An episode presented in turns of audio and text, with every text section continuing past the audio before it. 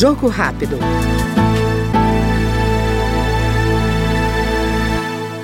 A Comissão de Defesa dos Direitos da Pessoa Idosa aprovou o projeto que torna obrigatória a oferta gratuita de cursos de inclusão digital em entidades públicas de acolhimento de idosos. Segundo o texto, o programa prevê cursos específicos para demonstrar, de maneira acessível e didática, o uso e as facilidades trazidas pela tecnologia digital.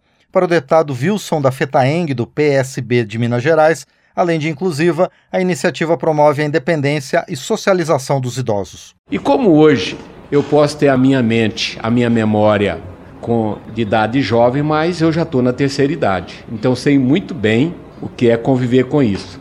E como a gente fala, delegado, colegas aqui e aí relator, é, a nossa cabeça, nós temos que ter ocupação. E o nosso pessoal que vai chegando para idade, para terceira idade, idoso, ele tem que ter uma ocupação. Então, a gente tem que propiciar, e como nós estamos mandatário, como representante do povo, então esse PL, ele é importante. Então, só para tecer esse comentário aqui, o Brasil ainda precisa muita coisa ser consertada, resolvida, criada, solucionada, né? Não é só nos grandes centros. E nós temos que dar uma atenção especial para a nossa terceira idade, que vivamos né, aí com os 80, 90, 100 anos, mas com qualidade de vida e com política pública. O Jogo Rápido acabou de ouvir o deputado Wilson da FETAENG do PSB Mineiro. Jogo Rápido.